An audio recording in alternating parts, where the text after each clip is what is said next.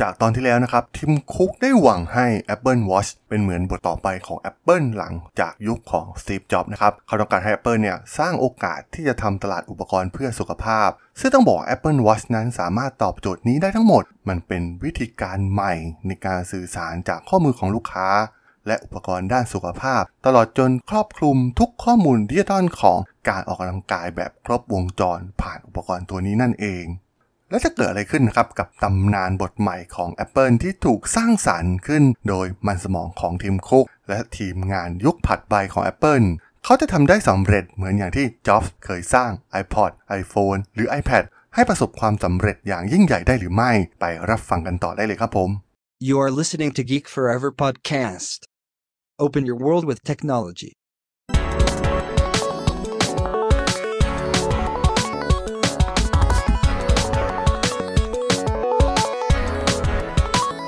This is Geek Story.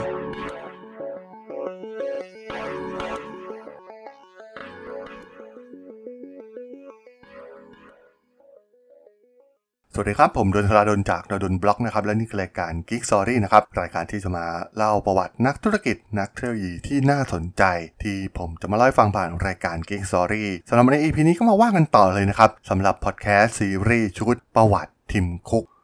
แม้ผลงานในเรื่องรายได้และการสร้างการเติบโตนั้น ทีมคุกจะทำได้อย่างยอดเยี่ยมนะครับ แต่เขาก็อยู่ภายใต้แรงกดดันที่จะต้องรักษาความก้าวหน้าของบริษัท ด้วยผลิตภัณฑ์ นวัตกรรม และบริการใหม่ๆ ที่ก้าวล้ำนำหน้าคู่แข่ง เหมือนในยุคจ็อบที่มีผลิตภัณฑ์ใหม่ๆ ออกมาตลอดเวลา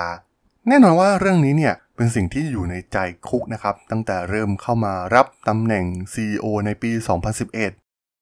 คุกได้เริ่มการถกเถียงกับเหล่าผู้บริหารในเรื่องผลิตภัณฑ์ในอนาคตของบริษัทนะครับ ในช่วงต้นปี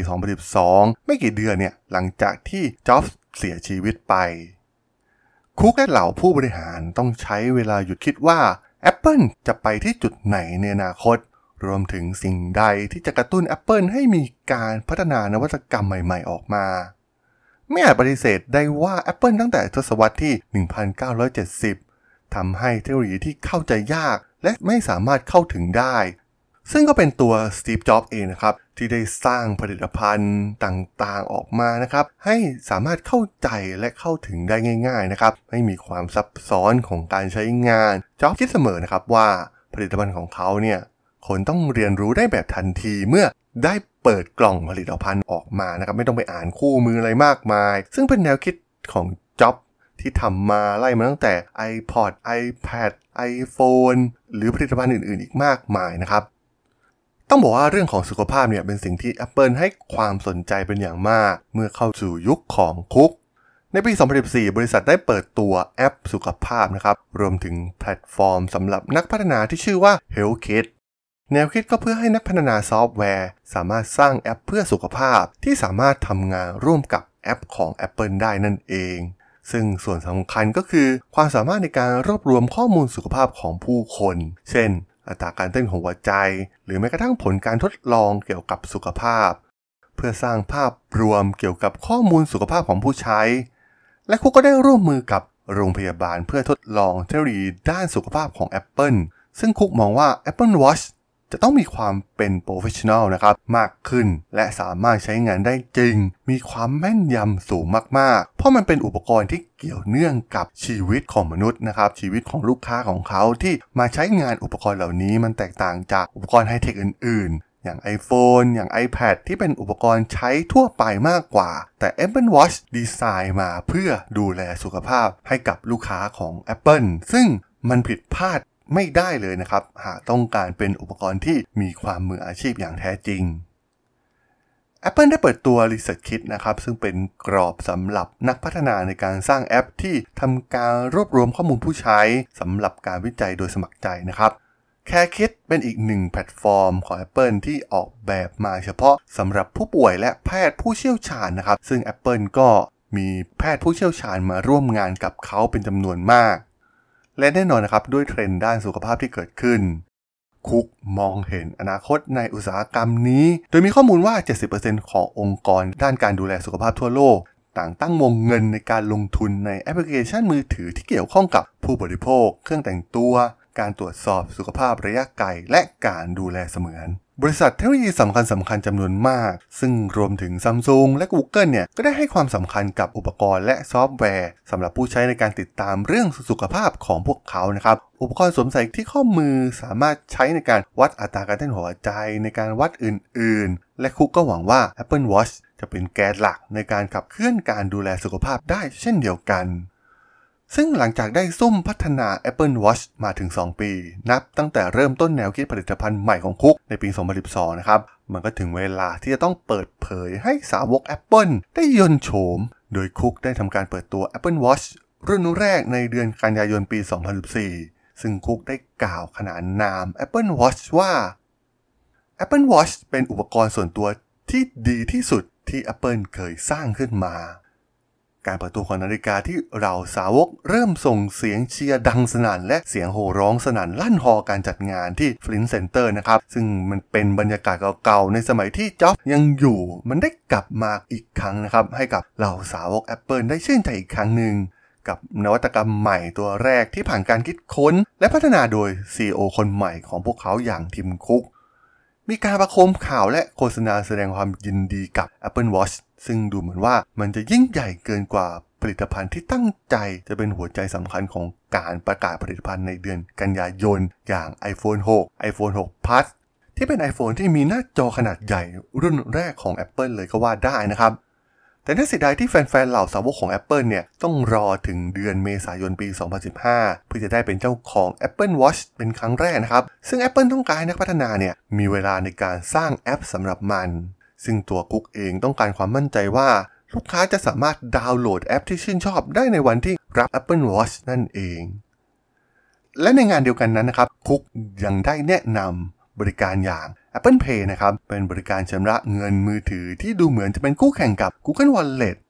Apple Pay ช่วยให้ผู้คนสามารถชำระเงินซื้อสินค้าได้อย่างรวดเร็วที่เคาน์เตอร์ชำระเงินด้วย iPhone หรือ Apple Watch นะครับ โดยไม่ต้องเปิดกระเป๋าเงินหรือใช้บัตรเครดิตอีกต่อไป ต้องยอมรับนะครับว่าทิมคุกเนี่ยทำการบ้านในเรื่อง Apple Watch มาอย่างดี เน้นไปในเรื่องของสุขภาพอย่างเห็นได้ชัด โดยอาเซนเซอร์ต่างๆ เข้ามามากมายนะครับให้กับผู้ใช้ในวัดค่าต่างๆ ของร่างกายได้ง่ายยิ่งขึ้น จึงกลายเป็นตลาดขนาดใหญ่ตลาดใหม่ของ Apple ซึ่งต้องถือว่า Apple Watch เป็นผลงานชิ้นแรกของทิมคุกหลังจาก การจากไปของสตีฟ จ็อบที่สามารถประสบความสำเร็จได้อย่างยิ่งใหญ่นะครับ โดยไม่ต้องอยู่ใต้เงาของผลิตภัณฑ์ที่จ็อบเป็นผู้สร้างมาอีกต่อไปแม้หลังจากวางออกจำหน่าย Apple Watch นะครับ ทาง Apple เองเนี่ยก็ไม่ได้เปิดเผยตัวเลขยอดขายที่ชัดเจนนัก แต่จากการประเมินของผู้เชี่ยวชาญนั้นพบว่า หลังจากการออกวางจำหน่ายเพียงแค่ 24 ชั่วโมง Apple Watch สามารถ ทำยอดขายแสงหน้าคู่แข่ง ไม่ว่าจะเป็น Samsung Motorola หรือ LG ที่ใช้ Android Wear รวมกันเสียอีกนะครับ โดยขายไปได้มากกว่า 720,000 เครื่องภายใน 24 ชั่วโมงแรกเท่านั้น และเพียงแค่ 4 ปีหลังจากออกรุ่นอัปเดต เพิ่มความสามารถ ซึ่งรวมถึงเซ็นเซอร์ใหม่ๆ มากยิ่งขึ้น ตัวอย่างเช่นเซ็นเซอร์ตัวใหม่ ซึ่งเรียกว่า electrocardiogram นะครับ หรือในศัพท์ทางการแพทย์จริงๆ ก็คือการวัด ECG ที่เราใช้ตรวจคลื่นหัวใจ เพื่อวัดความผิดปกติของหัวใจ ทำให้สุดท้าย Apple Watch ได้กลายมาเป็นผลิตภัณฑ์เรือธงตัวใหม่ที่ไม่น้อยหน้า iPhone เลยนะครับ ที่มีผู้ใช้งานกว่า 40 ล้านคนทั่วโลก และมียอดขายเพิ่มขึ้น 50%ในไตรมาสต่อไตรมาสคุกได้สร้างธุรกิจนาฬิกาเพื่อสุขภาพของ Apple ให้ยิ่งใหญ่แซงหน้ามูลค่าตลาดของบริษัทโรเล็กนะครับบริษัทนาฬิกายักษ์ใหญ่ของโลก ที่อยู่ในธุรกิจนี้มาอย่างยาวนานได้อย่างขาดลอย ต้องบอกว่าเป็นการเดินทางมาไกลมากๆนะครับของชายที่ชื่อทิมคุก ที่ต้องมารับภารกิจอันหนักอึ้งในการสานต่อบริษัท Apple ที่สตีฟ จ็อบส์เองเนี่ยทำไว้อย่างยิ่งใหญ่ แต่เมื่อวันเวลาผ่านไปก็ได้พิสูจน์ให้เห็นว่าเขาเป็นตัวจริงนะครับ ที่สามารถยกระดับ Apple ให้สูงขึ้นไปอีก และไม่มีทีท่าว่าจะหยุดการเติบโตแต่อย่างใด ทั้งเรื่องการบริหาร การปฏิบัติการ การสร้างนวัตกรรมทิมคุกได้พิสูจน์ให้เห็นแล้วว่าเขาเนี่ยสามารถทำให้ Apple ประสบความสำเร็จได้ แล้วอนาคตข้างหน้ากับแผนการในอนาคตของเขากับ Apple จะเป็นอย่างไรต่อนะครับ โปรดอย่าพลาดติดตามต่อในตอนหน้านะครับผม สำหรับเรื่องราวประวัติของทิมคุกใน EP นี้เนี่ยผมก็ต้องขอจบไว้เพียงเท่านี้ก่อนนะครับสำหรับเพื่อนๆที่สนใจเรื่องราวประวัตินักธุรกิจนักเทคโนโลยีที่น่าสนใจที่ผมจะมาเล่าให้ฟังผ่านรายการ Geek Story ก็สามารถติดตามก็ได้นะครับ ทางช่อง Geek Forever Podcast ตอนนี้ก็มีอยู่ในแพลตฟอร์มหลักทั้ง Podbean Apple Podcast Google Podcast Spotify YouTube แล้วก็จะมีการอัปโหลดลงแพลตฟอร์ม Blockdit ในทุกๆตอนอยู่แล้วด้วยนะครับยังไงก็ฝากกด Follow ฝากกด Subscribe กันด้วยนะครับแล้วก็ยังมีช่องทางหนึ่งในส่วนของ Line add ที่ t h a r a d o n t h a r a d h o l สามารถแอดเข้ามาพูดคุยกันได้นะครับ ผมก็จะส่งสาระดีๆพอดแคสต์ดีๆ ให้ท่านเป็นประจำอยู่แล้วด้วยนะครับ ยังไงก็ฝากติดตามทางช่องทางต่างๆกันด้วยนะครับสำหรับใน EP นี้เนี่ยผมก็ต้องขอลาไปก่อนนะครับ เจอกันใหม่ใน EP หน้านะครับผม สวัสดีครับ